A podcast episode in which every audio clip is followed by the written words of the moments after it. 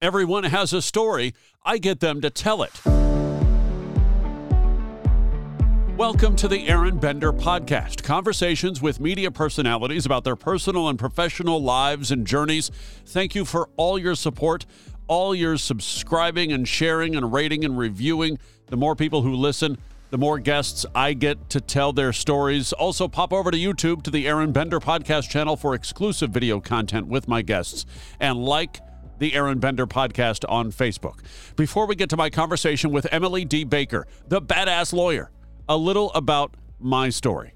I'm a widowed dad of two girls who just lost their mom. A grieving husband, a man in recovery trying to reconnect with the world with fresh eyes, faith, and perspective a college journalism professor, a white guy in a world of injustice, a 20 year broadcast media veteran who had his dream job and then lost it. A year and a half ago, God gave me a gift, an opportunity to stop, step back, and breathe so I can learn about love, vulnerability, forgiveness, grace, self care, patience, and understanding. Emily D. Baker is the badass lawyer. She traded the courtroom for the creator studio and now has one of the more popular legal commentary channels on YouTube. We talk about moving from Southern California to Tennessee in the middle of the pandemic, grappling with identity when your career is taken away, and how her family has grown from it. How she picks the cases she covers and how her channel gained 55,000 subscribers in just a month. But we start where every conversation with the current or former LA County Deputy District Attorney begins DA George Gascón. I, I, I, I don't I don't have enough energy for thoughts on George Gascón. I, most of my close friends are like, "What do you think?" I'm like, "Do you own a gun?" And they're like, "No." And I'm like, "You should do that now.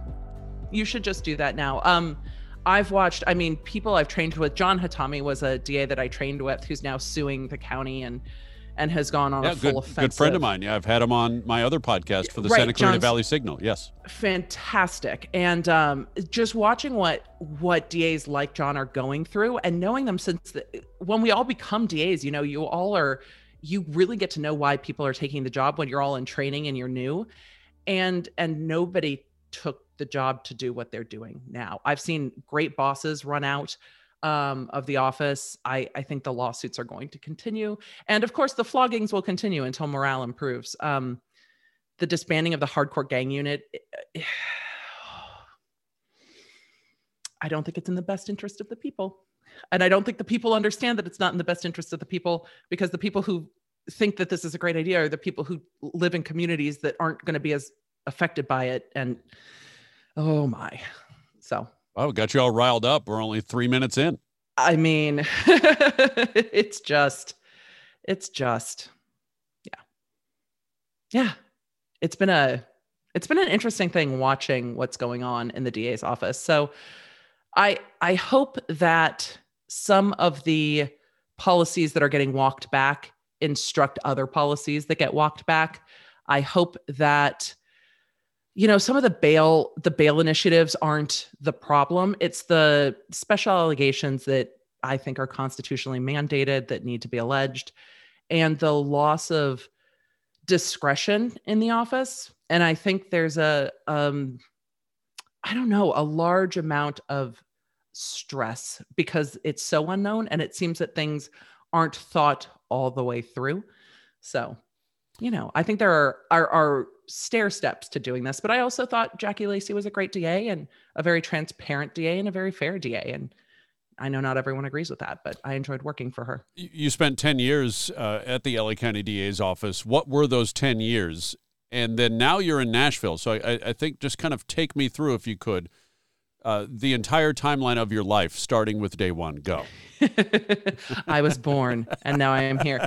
Um, I became a district attorney because I really believed in the not just the mission of the office, but the voice for victims and for victims of crime and working with communities who were being victimized by crime. And I saw LA in the time I was there from the early 2000s until leaving in 2017, I saw LA change and you got to see crime rates improve and communities feel safer. And that was something I was really happy to be a part of. I worked in you know, LAX at the airport court. I worked a lot in Long Beach and seeing the communities grow and change and seeing the laws grow and change. I was personally really happy as marijuana got decriminalized and decriminalized and then legalized because there's some things that you're dealing with as a DA and you're like, this is just why are we doing this? And seeing the laws catch up with that, I thought was great. Watching people vote to change the laws, I thought was great. But I believe in legislative process and separations of, of political entities. I like it when the legislature makes the laws and then the people vote for the legislators. It, it works well that way.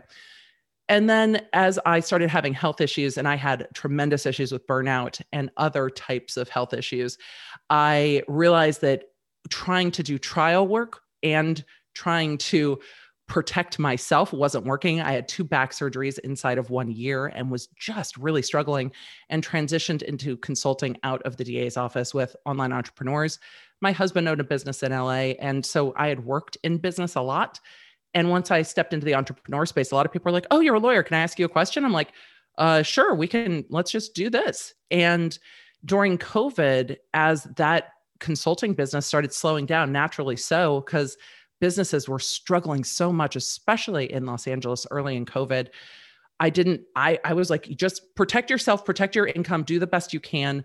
I'm here to answer questions about AB5 and, and letting people have time off with all the different CARES Acts and stuff. But other than that, people were closing down businesses and there wasn't really much I needed to be doing. And I shifted into the legal commentary work. And then we ended up selling a business due to the closures and moving to Tennessee. So yeah, now we're outside of Nashville. Why Tennessee? There were a lot of reasons for why Tennessee. Um, ta- it's a very tax friendly state, which I love. It's um, it's open. It's beautiful. There's everything that we used to love about LA. And my husband and I both grew up uh, in the South Bay our entire lives. And I was going to ask drive, where in LA. Yeah. Yeah. Yeah. So I grew up in Manhattan Beach and so did my husband. And you could drive to everything, but the crowding and the traffic, it made life much more narrow i guess you kind of get stuck in in the area of la you live in because it's like well are we really going to do that it's going to take us two hours to get there we're not going to be able to park and yeah. I don't know nashville feels like you can still go and do things and just drive to drive to the state park park and go enjoy your day and it doesn't become this overwhelming thing with tons of people fighting for limited resources. And the weather is lovely. There's no hurricanes. There are tornadoes, but no hurricanes, minimal earthquakes, I am told, but I think that they are very, very rare. We enjoy having some winter and a beautiful summer, and the class sizes are small. People are lovely. And so it's Middle Tennessee has been very welcoming.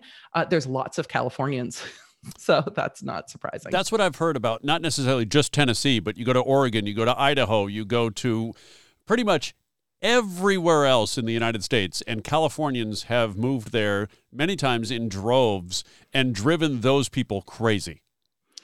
I mean, I can understand that. The the Californians and the ones the Californians we have met that have moved to Tennessee, I don't think are trying to change Tennessee. I think they are like, we love it here. There's no traffic. It's beautiful. The air is clear and we like being here, but there's a certain amount of freedom that comes with that. And you hear very loud cars. I'm like, wait, aren't there regulations on how loud your your muffler can be? And they're like, no, just no, no, there aren't. Just in fact, the regulation might be Make it as loud as you can.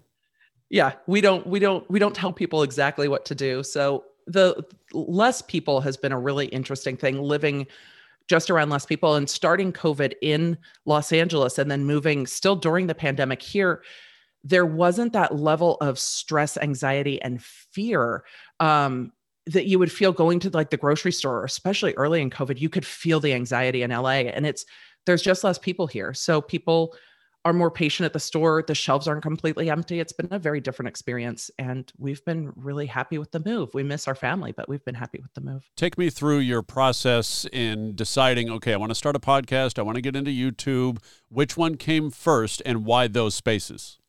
Absolutely. The podcast came first, and it came as a way to help uh, entrepreneurs, particularly in the online and small business space, understand what was going on and then also do some commentary on the laws and the news as we were seeing it from a legal perspective. That's often legal commentators are given you know a minute a minute and 30 seconds and there's not much anyone can really understand in that period of time and a podcast was the perfect format to talk about not only changes in California like AB5, but talk about uh, an MLM like LuLaRoe getting sued or pop culture lawsuits, um, as well as the news of the day.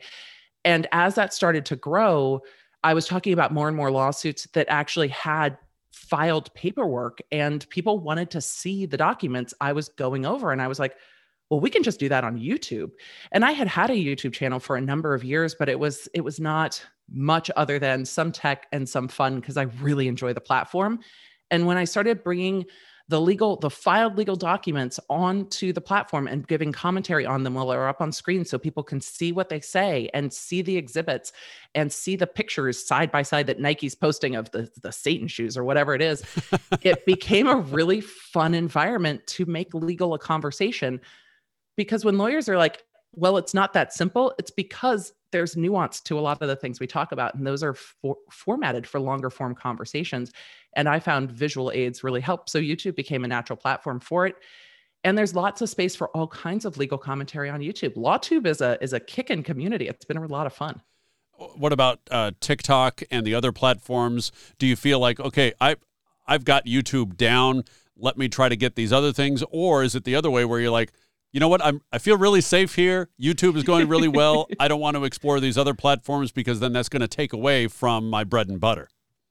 I do a little bit on other platforms, but it's more of quick updates because again, legal's a conversation and I can't do that in a minute on TikTok. It's hard to really give the full information and I am best suited for long form content. So YouTube really gives that give and take and I do a lot of live streaming where my audience is live with me asking questions contemporaneously about oh what does this mean? What is that? How does this work? What is a closing argument? How does a jury get picked? And just some of it's foundational and some of it's deeper dives and long form gives me the space to do that there are lots of lawyers who break things down on tiktok in a minute i don't know how they do it my brain doesn't work that fast you're 5,000 or so, 5,000 subscribers away, I think, from 100,000 on YouTube. Uh, let's come back when you are at 100,000. I want to see the purple hair, number one. I'm very excited for purple hair. I'm very excited. I didn't think starting focusing on YouTube in my 40s was going to be something that took off the way that it did. I also didn't expect it to be as lucrative as it has been because it is now my full time job. And now I'm looking at what my channel does and I'm looking at other channels going, wait a second. I know what I make how what and now i'm getting i'm getting to understand uh, influencer culture from the other side because when you hear you know influencers are making a couple hundred thousand dollars a month it's hard to wrap your head around until you start seeing how that really works and you're like oh my goodness some of you are making over a million dollars a month on this platform and that's bananas uh, did it surprise you how quickly it took off and i want to ask also about your own evolution because as you started you know it's legal commentary here, some advice here, and you're like, wait a minute, I could do all these other things. And then, of course, we're going to get to the Tati versus KJ. we'll get to that in October. But lead me up to that. Did it surprise you your own evolution and how you took to the platform and just kind of rolled with the punches? It absolutely surprised me um, because the conventional wisdom in the online space right now is people have a short attention span. People want you know people watch six minutes of a video no more. There's all these kind of conventional known truths that don't always apply because those might be the the thinking. But i was surprised that for two hour live streams we will have up to 10,000 people on a live stream talking about law and legal concepts and having fun too. And what I found is that a lot of my community is really engaged in hey, if I'm going to spend an hour watching something, I love coming away learning something too. So I was very pleasantly surprised by that. I followed my own interest. As I was doing my podcast, I really got pulled more and more towards the pop culture side of commentary. A, I don't see a lot of it in the space. And B, not a lot of lawyers have been as deeply invested into pop culture over their lives as I have. Um, I always found time to keep up with things like Real Housewives and reality television. And when I picked juries, and this is not something I talk about often, but when I picked juries, I used to look for the people that were walking in carrying Us Weekly. If you came in with a 700 page novel, I'm you're you're probably not on my jury unless it's Neil Gaiman, and then maybe okay. But the people coming in with Us Weekly and the pop culture references tended to gel with my personality on a jury better, and that's really who I'm talking to on YouTube.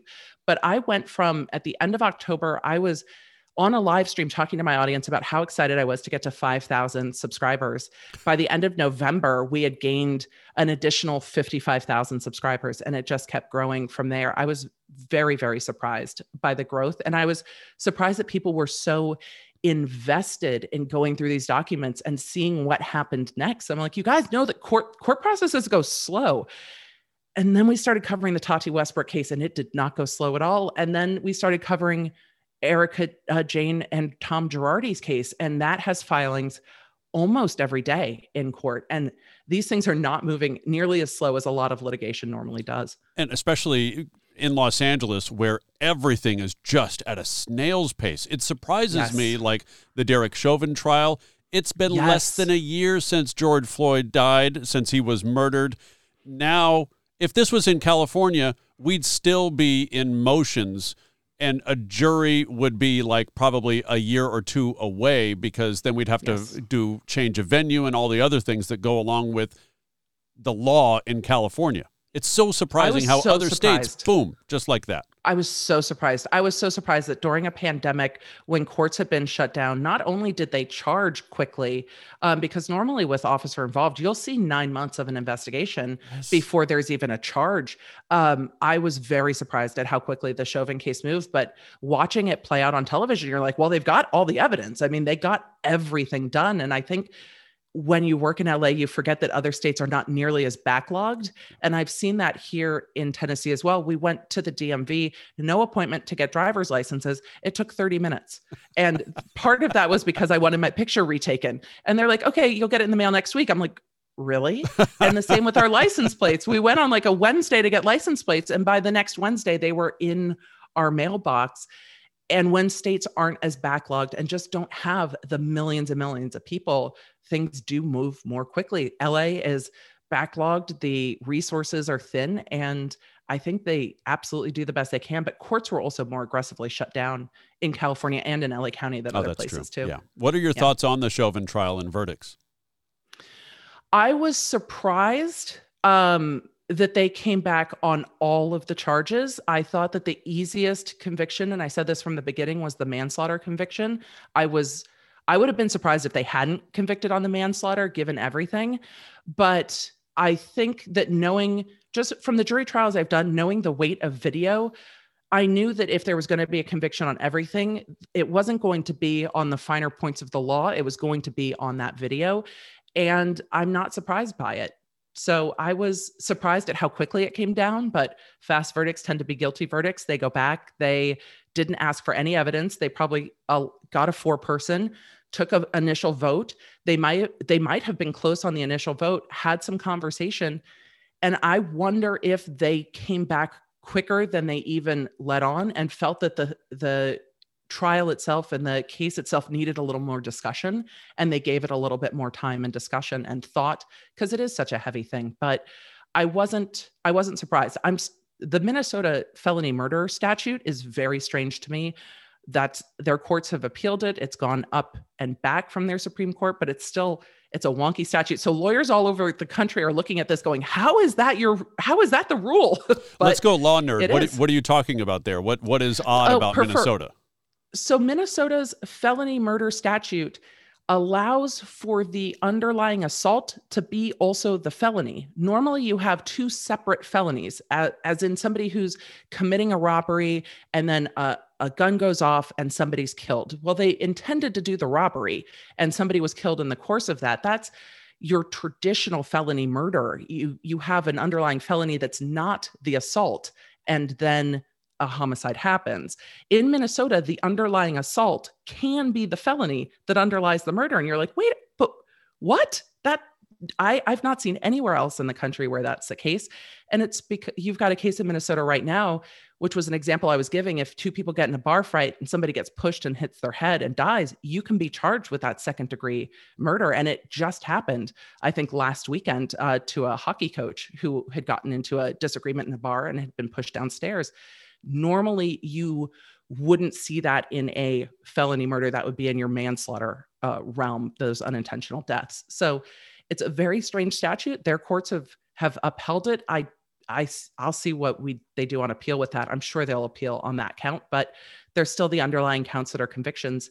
And so it might change the sentencing if that gets overturned on appeal we'll see. They're going to have an opportunity to take, I think, jabs at maybe Maxine Waters' comments on appeal. They're going to take time to make sure they get their thoughts voiced about the venue not being changed, about the jury not being sequestered, probably about the media coverage of the case.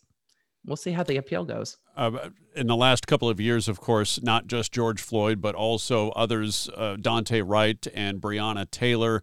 How do you, as a legal commentator, approach cases like? Breonna Taylor, where it's there it's so heated and so divisive? It's been it's been very hard, um, particularly when I find that the media coverage and the underlying nature of the case are very different. Um, what I found in coverage with Breonna Taylor is the initial media narrative that the police had the wrong address, uh, kicked in the door, that she was laying in bed.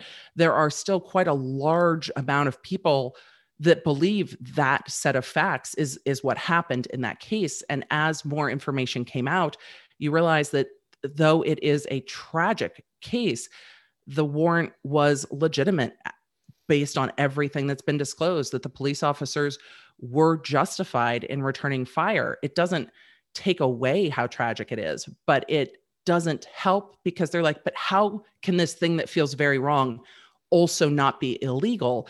And having the conversations around legality and morality are very difficult but they were difficult in law school. I mean the first year of law school a lot of people really grapple with wait this feels wrong. How is it legal? And the things are different. And explaining that when something is very um, very heated is difficult. I tend to wait until we get all of the stuff and not do it when it's breaking so that we have the full picture. And some things I just don't cover because there's nothing I can bring to it that actually helps or explains if there's already quite a lot of coverage on it. Was that the first time, uh, the first case that you kind of felt some backlash, some widespread criticism? That was probably the biggest mm-hmm. um, case, but it's not something that's new. I mean, as a district attorney, there are definitely people who are frustrated with you doing your job. It's social media wasn't um, in the mid 2000s wasn't what it was today. So you would see it under you know news articles online. You would see it in the anonymous comments section how people felt about your work. Right. But i wasn't on social media really as a district attorney for personal reasons and for safety reasons. So there wasn't that direct connection. I really try to treat every story with respect, but I also realize that if people have feelings about a case, I cannot fight with their feelings and I don't fight with people's feelings. I say, I understand that you feel that way. The facts in this case bear out the way that they do. I understand that you don't like the way that that bears out and the way that the law treats it. I get that. But if you don't like the way the law is treating it, here are the people that make the laws. They are there. So I, I, recently spoke with Stephanie Harlowe and John Crimes. They received their uh, true crime YouTubers received a lot of death threats over the years. How do you handle that? It's interesting because it was something that I was so prepared for as a DA and not something I was prepared for as a YouTuber. It kind of caught me by surprise. I was like, "Wait a second, we've we've switched careers. What is happening?" But I deal with it the same way I did as a DA. I try to evaluate it as if it is um, just outraged feelings or if they are credible threats. Uh, Tennessee has a lovely investigative bureau, the TBI, and local law enforcement, if they need to get involved, have been very helpful. In the uh, coverage of the Tati Westbrook case, the FBI has become involved in some of the threats that have gone on in that. So I have made sure that local law enforcement is aware, but my husband and I talked about these things early on in my career as a DA, we had instances of police protection on our home when we were still living in the South Bay after verdicts. So it's not, unfortunately, it's not new. Um, it's just different, and it kind of caught me a little more off guard. But we take the same precautions that we used to take, and and that's that's how we deal with it. It's a strange thing, though. we've brought up T- Tati Westbrook um, yeah, multiple a times. couple of times. let's let's let's dive in a little bit here. First, how did you decide initially to talk about her case and just all those fo- uh, so many follow-ups and it's just so many follow-ups. Just keep so pulling that thread on like... that sweater that you thought was just a, a a tiny crop top, but nope, it's like nope. I had no idea that case would unfold the way that it did. And for the audience who's not familiar with YouTube culture, YouTube has its own culture within its platform that doesn't always cross over into the mainstream news. It's doing more so now with uh, David Dobrik and James Charles and others. You're seeing more crossover with large influencers uh, into the mainstream media, but not as much. And I had followed the YouTube community and the beauty community for years. And there had been scandals involving Tati Westbrook, James Charles, Jeffree Star, and others that I had followed. So when the news broke that she was being sued by her business partner, I was very interested. I was like, I know Tati Westbrook. She's been off the platform for months after this other scandal. What's the business partner saying? And the first line of the lawsuit, no joke, is this is a lawsuit because of the defendant's greed. And the entire lawsuit's written that way. And it's written it's written to be read out loud on youtube. It was written so that we all knew the story. And it i was just like wow look at all these allegations. But also coming from the law side people are like tati's this and tati's that. I'm like no the this is allegations. These are allegations. We will see what happens. But that got picked up by international media which really surprised me and then, not even a week later, Tati Westbrook turned around and sued a commentary channel on YouTube. And that's something that's pretty rare in the YouTube space that you see commentators getting sued. I think knowing YouTube and seeing what's been happening in the space, we're going to see more defamation lawsuits. We're seeing more of them in the mainstream media, but I think we're going to see more of them in the YouTube space. And that is the lawsuit that kind of jumped the rails very quickly and went sideways. And everyone, because it's YouTubers suing YouTubers, everyone on the platform was very invested. And then other commentators were commentating on the commentary, and it grew very quickly. Do you have a favorite line from that? Because I, I, feel like you could probably recite that lawsuit beginning to end, considering how you started it. There were a couple. So the this is a defendant a lawsuit started by the defendant's greed was the business partner lawsuit, but then in the lawsuit against the commentary channel, there were a few great moments in there. One of the moments came from a defense filing that said this is part of a larger murderous conspiracy, and I was like, this is a this is a defamation lawsuit, friends. I don't I don't know where the murderous conspiracy has come from, but if there is one, I'm I'm very curious. And the defense had entered or attempted to enter into um, evidence through judicial notice a very long list of YouTube videos. And the plaintiff's response to it was this is nothing more than a motley crew of gossips building monuments to the gods of speculation. And it was just so well written. And just hats off to the attorneys, because at this great. point, they knew they were watching us watch them and they knew that we were watching this this lawsuit closely and that there were multiple commentators on YouTube going over every single filing in the case and there were very many.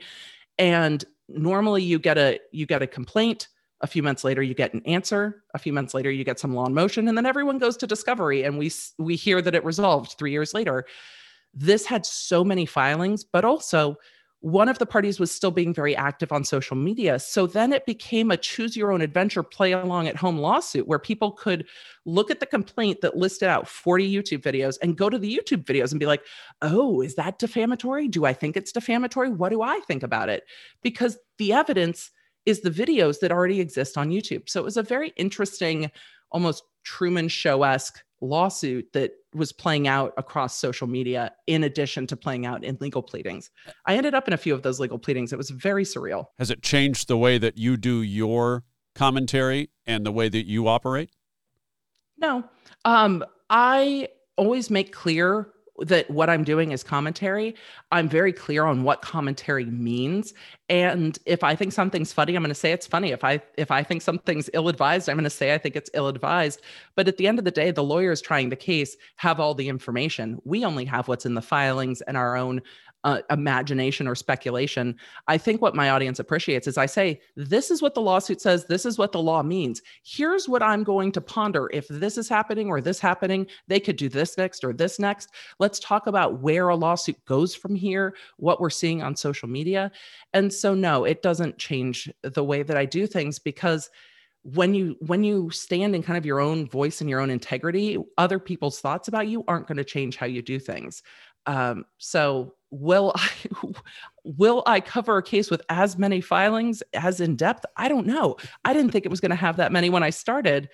The lawyers just kept filing, just kept filing things. It was wild. How much pressure do you feel to just keep going with with what you can see the gets the clicks, gets the views, uh, versus I'm not that passionate about that, even though it gets the clicks and the views. I want to go do something else.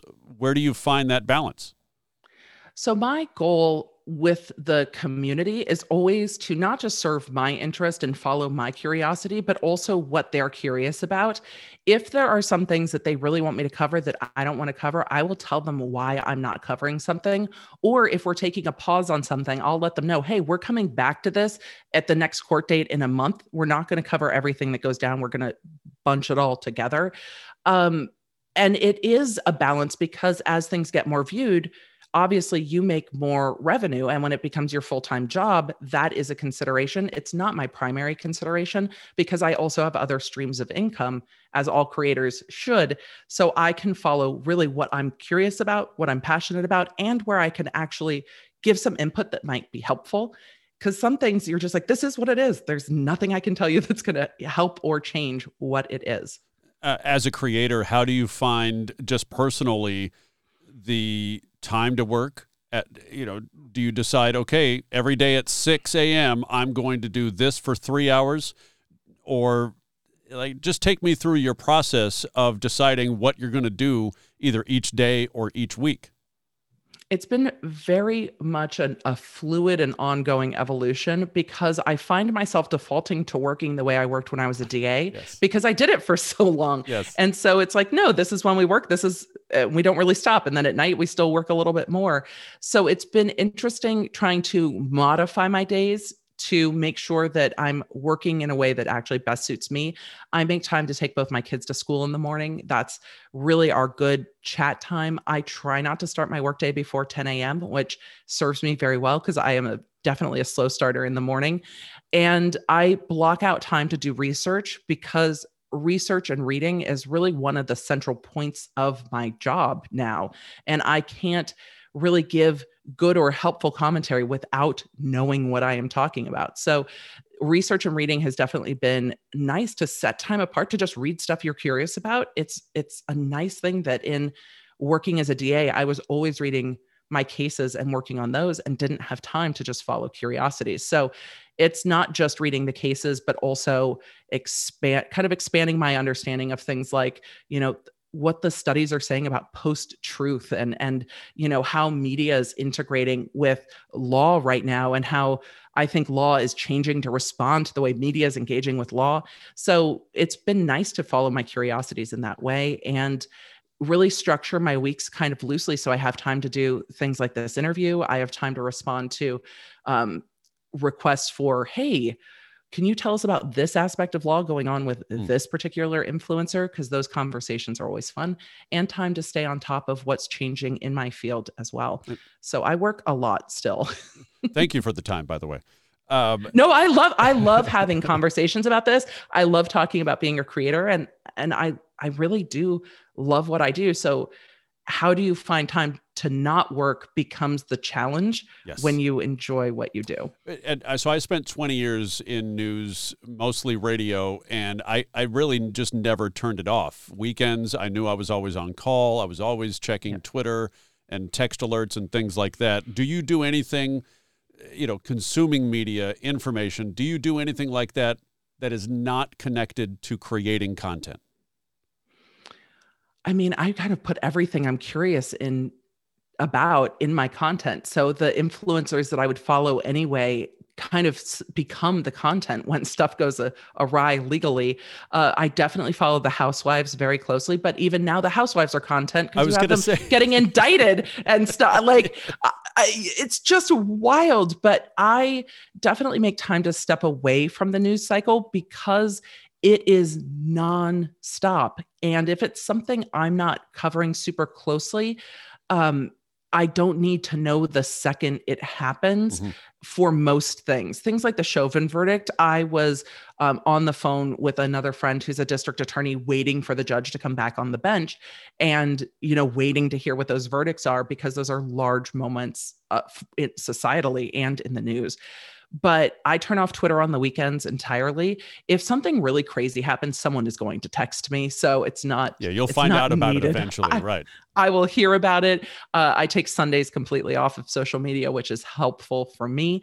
But the race to report is is something that you can start to I can start to feel the pull towards, but also I'm commentary. So with breaking lawsuits, I've found it's more helpful for me to take a minute and process the information than to just tell you what's happening.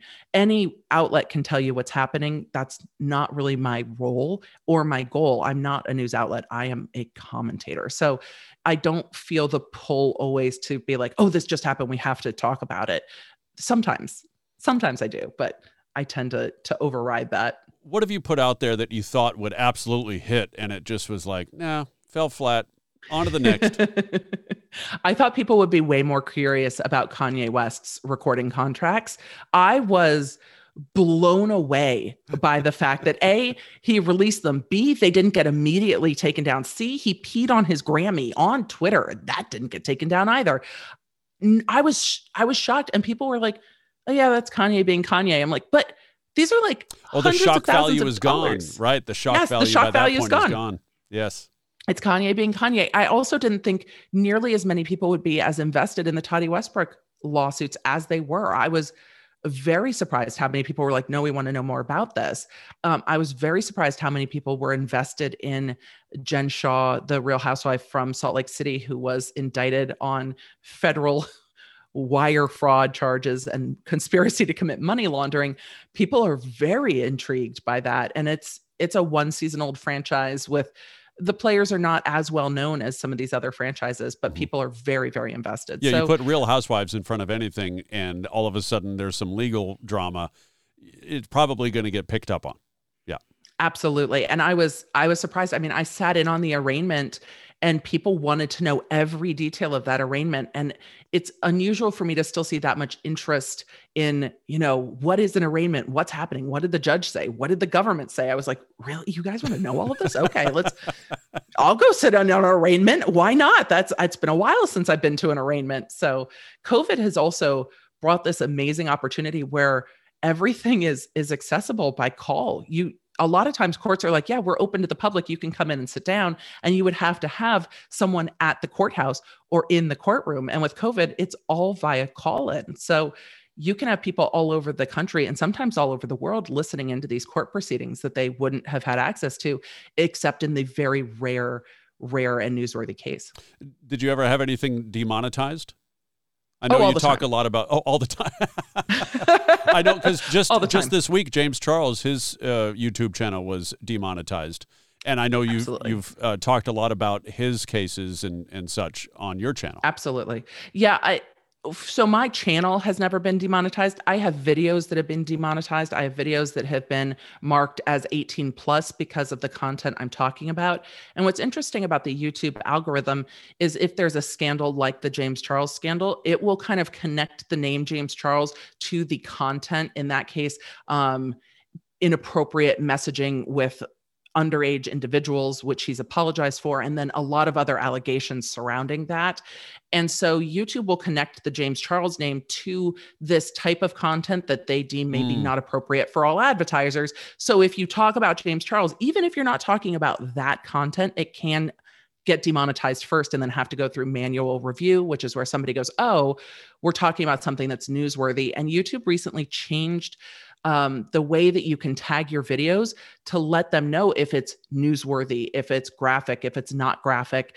And I've seen um, in recent cases coverage of mostly police shootings will have multiple warnings on them that you have to click through if you want to get to the video about it. So YouTube is really trying to keep the platform, I think, advertiser friendly while still allowing content to be seen. They're just putting a lot more stopgaps so people don't stumble across content they might not want to see. And when you do commentary on breaking you know legal issues and in the youtube influencer space a lot of those deal with uh, sexually assaultive crimes and led allegations of of assault and other forms of sexual impropriety tends to be the the bigger thing. Youtube will absolutely mark some of those as 18 plus. I talked about henry tubin and that that got marked 18 plus and demonetized within about four seconds of it being up. Uh, so. not to put words in your mouth but i would imagine your law background your trial prep and just being able to play the long game has helped you in deciding when to produce content, when to put it out there. Uh, I have a problem with that because I, as a radio guy, I create content. I want it on the air in the next three seconds. So, uh, like, I, I'm trying to figure out, okay, how many podcasts should I put out a week? I've got all this content. How how did you decide? Okay, I want to do, you know, coffee and cursey words every Tuesday. I want to do Friday Night Live. Uh, well, Friday night. Yeah. Uh, but you know, how how do you decide uh, what content you put out and how often? The reason I lean towards live streaming is because once I've recorded it, I also want it to be out immediately because that's exactly when it's timely. Even with podcast recording, getting it to my editor and waiting for it to come back, sometimes it's three, four days later before it goes up. And I'm like, God, more happened. I need to, I need to put an addendum on there. So when things are dynamic, it gets frustrating. So with content that I pre record and put out, it tends to be foundational things or things that aren't as dynamic, um, shorter videos that are more accessible. Like, hey, if you need to know everything going on with the Girardis in 15 minutes, here it is, because those aren't as timely. And I try to keep the timely topics to my live videos. And then I will throw in extra live videos if there's a case we're following closely and something happens. I did that quite a lot with the Tati Westbrook case because the second there was a new filing, all, all of all of YouTube fandom Twitter was like, there's a new filing. I'm like, how do you all know how to use Pacer? Everybody's pulling court documents and they're like, what do they mean? We we can see that they're there, but what do they mean? So I definitely felt the pull with my community to be like, I want to know what they say too. Let's just go live and talk about it. So for me, the decision is really what's timely and what can wait. And the foundational stuff tends to wait. Sometimes there's content i've wanted to get to for weeks and just haven't because not a lot is happening in those cases. So they can they can take a backseat to stuff like the britney spears conservatorship kind of ebbs and flows with lots of court documents being filed that are of public interest and then gaps of time. So it's just for me trying to pick what my audience is interested in and often i will just ask them and say this week there are these three things i'm interested in. What do you guys want to hear about first? And they will let me know. Do you ever just go down the rabbit hole that is britney spears instagram? Yes. Oh my yes gosh. i do. Oh britney. What is there's there's her instagram oh. is is tough. It's it's it's really and growing i mean growing up in la growing up in the 90s yeah. and the early 2000s britney was everywhere watching her Instagram and then going through these court filings is heavy and it's it's very very sad. Um her conservatorship case is definitely um weighty when I go through it because it's yes it's a celebrity but it's also someone who has had 13 years now of a very very restrictive environment with some questionable things that happened early on and the Netflix documentary really brought new light to the conservatorship and i think a lot of renewed interest. And i saw that in older content i had done about it started picking up again and i was like oh people are going back to try to find the backstory of this conservatorship after that brought it to light. And we've seen new legislation proposed um, in, in california. There i haven't had a chance to pull it yet but there was new legislation passed regarding conservatees being able to bring in their own counsel and saying no we believe that this stands with what the Supreme Court has said, and conservatees have the right to hire their own attorney. Um, where the conservatorship courts generally say no if they can't make decisions, that includes the decision to hire counsel. So it'll be interesting to see how her case potentially changes the way the entire system works. I want to ask uh, personally, you've brought up your husband, he's an entrepreneur. Uh, he signed up for being married to a lawyer. All right. Still married to a lawyer, but now married to a content creating lawyer. How yes. has that dynamic changed? And also, now you're living in a new state. Yes, it's during a pandemic, so who knows what it's going to be like in six months to a year. But just talk to me about that dynamic and how you guys have made it through this transition. Absolutely. So, when my husband and I met, um, I hadn't even started law school yet. He was starting his postgraduate work up at UCLA. He's a maxillofacial prosthodontist, now retired. So he owned a dental practice in Manhattan Beach and then had a sleep apnea practice that we sold due to the pandemic, um, or closed rather, due to the pandemic.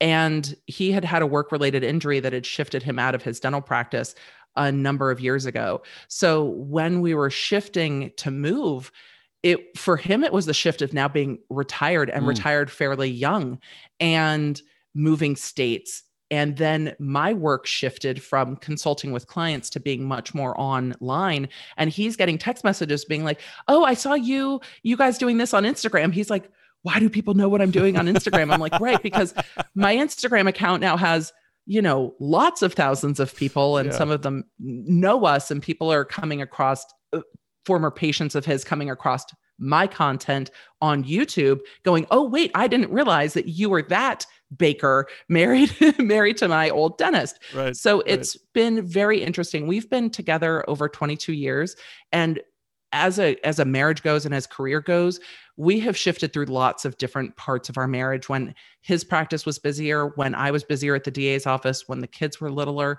So it's just another shift. It's been really great. Um, I do put him to work in my business. He absolutely he absolutely helps. Um, what does he do? That's been really cool. He does he does a lot of my customer service help in my business, a lot of my sourcing for my for my merchandise store.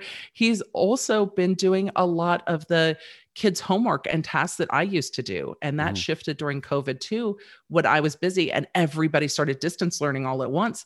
He couldn't go into work at all. There was nothing he could do remotely. He wasn't set up for it. So I'm like, okay, distance learning's on you. I've got, I've got people freaking out about how they're going to close their businesses. So I'm going to go do that. So it's been a shift, but he's been really tremendously supportive. And that's been kind of the the point of our whole relationship these ups and downs and ebbs and flows of who's busier and who's not as busy and since he was a business owner his whole career, he sees the business behind just doing content and is like, okay, this is very interesting how this all works. I'm like, yes. He's like, so are you, what are you? Are you an influencer? Are you a YouTuber? I'm like, I'm just, I'm a legal commentator that we do a lot of different things, but yeah, it's, it's, it's been good. And, and I mean, how far do we have to go back? Two years, three years for you both to be in what might be considered nine to fives and now all of a sudden you're both home and yes yep. your two sons also home they won't be for long because of all the distance learning and everything but now you're both home that's yeah. that's as as somebody who's also now just home it's so weird it's so it's weird. Very, very weird. I completely agree with you. So we I left the DA's office in February of 2017 um, to working well to recover from back surgery and then to working consulting.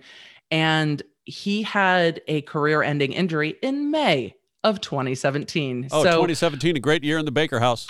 Great year in the Baker House. We did not anticipate my transition away from the DA's office to coincide with then needing to sell his dental practice because he could no longer practice and him going through rounds of surgeries um, on his hand, wrist, and elbow as I was recovering from surgery. It was not planned at all. So it happened very quickly.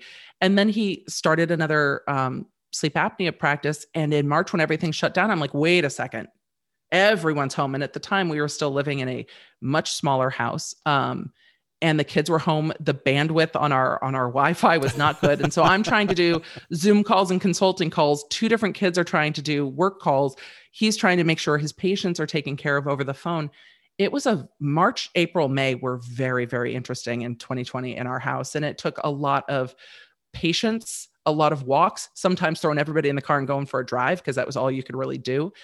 But now it it's a we have more space and we have over an acre of land. We were there were turkeys running around in the yard earlier today, all puffed up with a, a huge tail. I'm like, what is happening out here? So we all sat around and watched the turkeys this morning before we went to school. So it's a different different vibe. But having everybody home is weird, and I can see why when people retire it it's a huge life shift and i think all of us have gotten a little empathy for that working from home and being at home together all the time it has its challenges but we always think that we oh we can we can handle whatever comes our way uh, how much doubt was there after 2017 eh, having not really set this up now you're in nashville you're creating content talk to me about the doubt that crept in or perhaps took over many times in those intervening four years.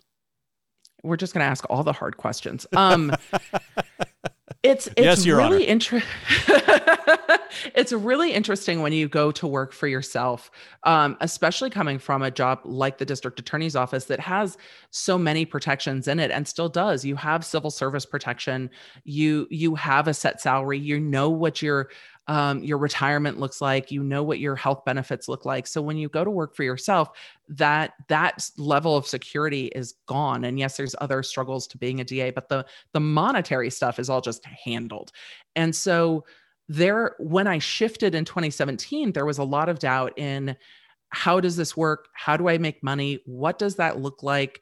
Um, and i helped clients go through that and I was going through it myself, which was very interesting. But when it came around this time, I was like, oh, I'm looking at what my YouTube AdSense is. I'm like, oh, that's okay. We can work with that. What are the other streams of income? Because YouTube can have months that are very, very strong and months that are slower because it goes on the ad buying cycle of media companies. So you're going to get those huge numbers in December, but then they slow down a bit um, after that based on the ad buys in in various buying seasons. So there was definitely moments for me of doubt.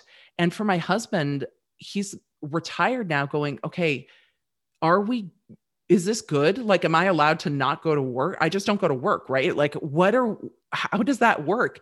And selling a home in la and moving to uh, more space in tennessee there's times we both feel like somehow we've done something wrong. We're like we get to just do stuff we like all day. Like, totally. Yeah. Is that yeah. really life? I get to just do what I love. That's, it feels strange. And there's days I'm like, I feel like I shouldn't just uh, get to sit down and eat lunch with my husband during the day. And my kids are back in school in person. So we definitely have our days where we get to work at home or we get to go for a walk or a hike or work out or go to the grocery store at noon when there's nobody there.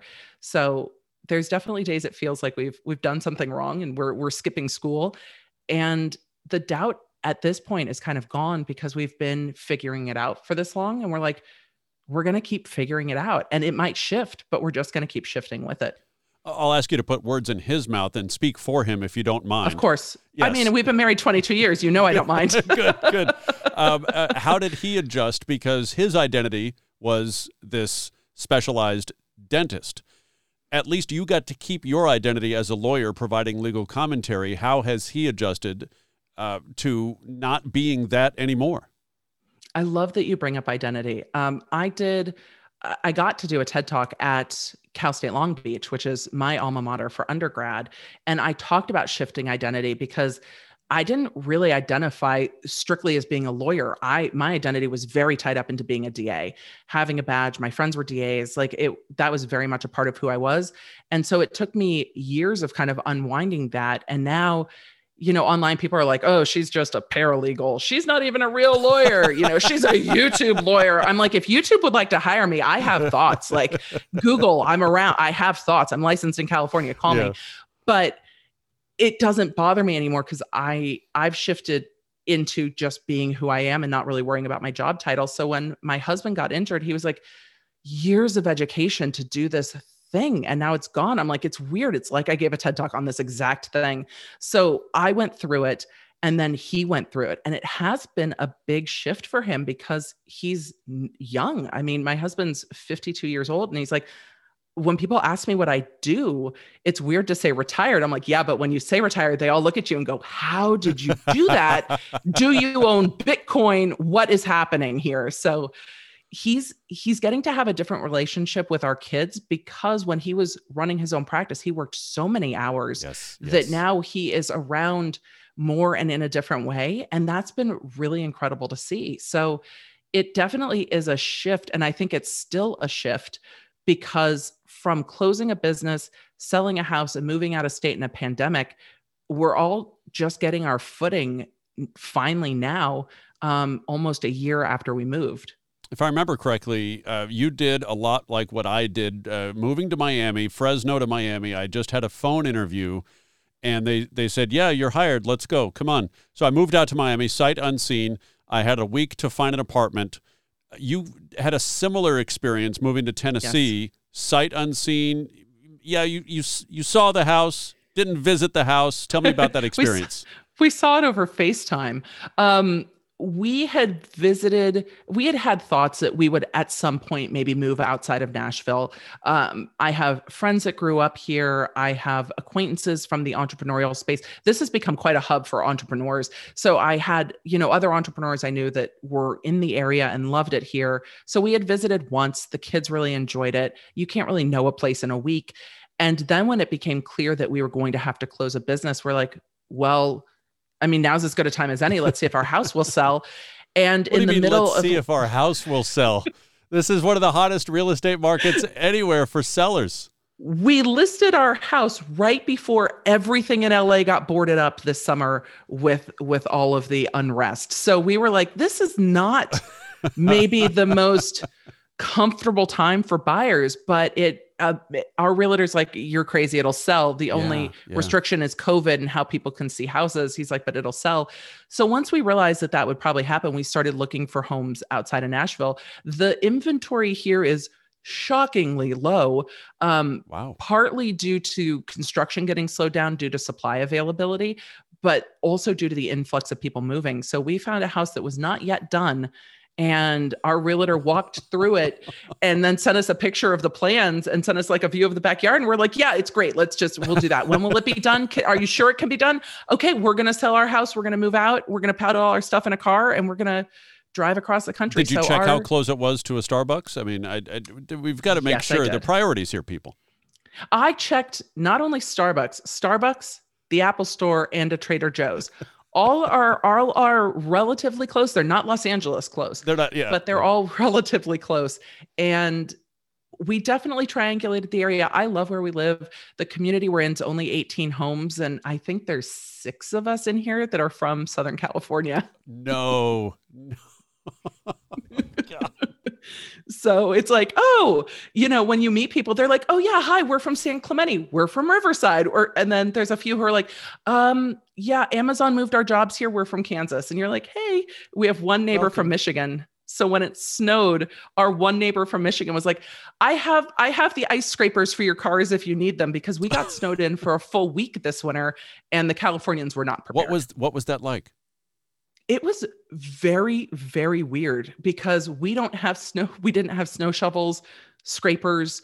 I broke one of the windows in my car because we had it had gotten rained on and then frozen and i'd never dealt with my car being an ice cube before it Hot was very water? odd Hot water? Did you pour hot water? Is that no we were checking out of a hotel and we started driving and i went to put my window down and it was just a sheet of ice and then the ice got stuck Oh, it, it- it was a mess i had no idea i've never driven in ice and snow like that yeah, it was yeah. a disaster. It's the kind of things where if I told my parents the whole story, they would have they would have just keeled over and been like, "How did you do this?" But then we got we got home at the beginning of the snowstorm, and snowplows don't come up into our neighborhood, and we were all just everybody was around for a week, but the kids didn't have school. They went and got to play in the snow, and we were we were dragging kids in like tubes and sleds and stuff down the down the street. It was fun. It was a fun week. The first five minutes that those kids were playing in the snow, describe to me your emotions as a parent seeing your kids do that for the first time at, at home. It was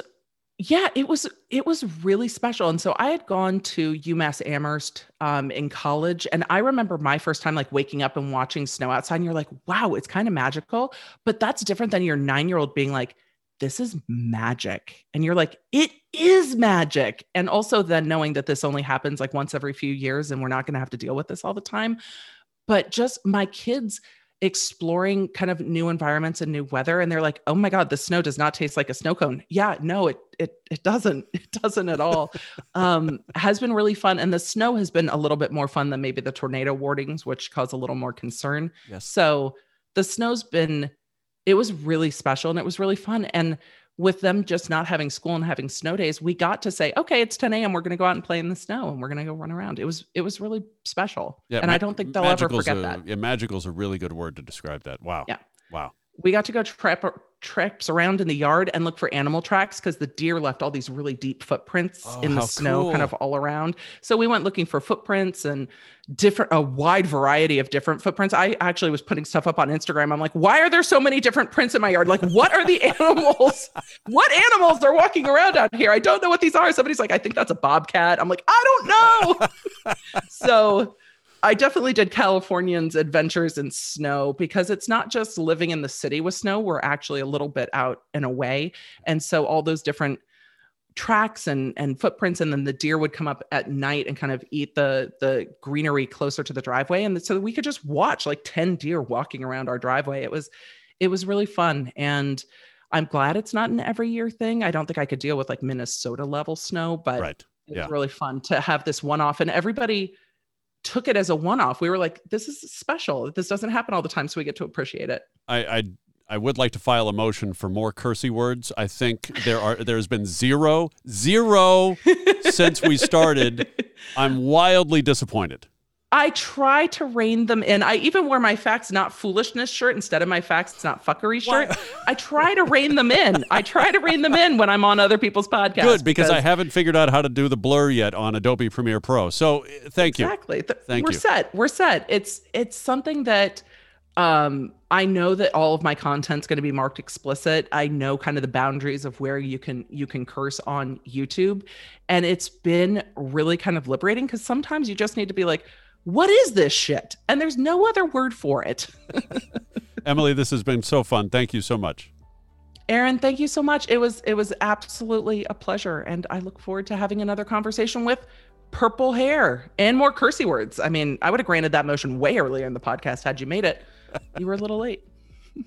I've put Emily's links in the show notes and head over to YouTube to subscribe to the Aron Bender podcast channel and like the Aron Bender podcast on Facebook. All my links are at aronbender.com. If you have guest ideas or comments, email me aronbendermedia at gmail.com. Be well and thanks for listening.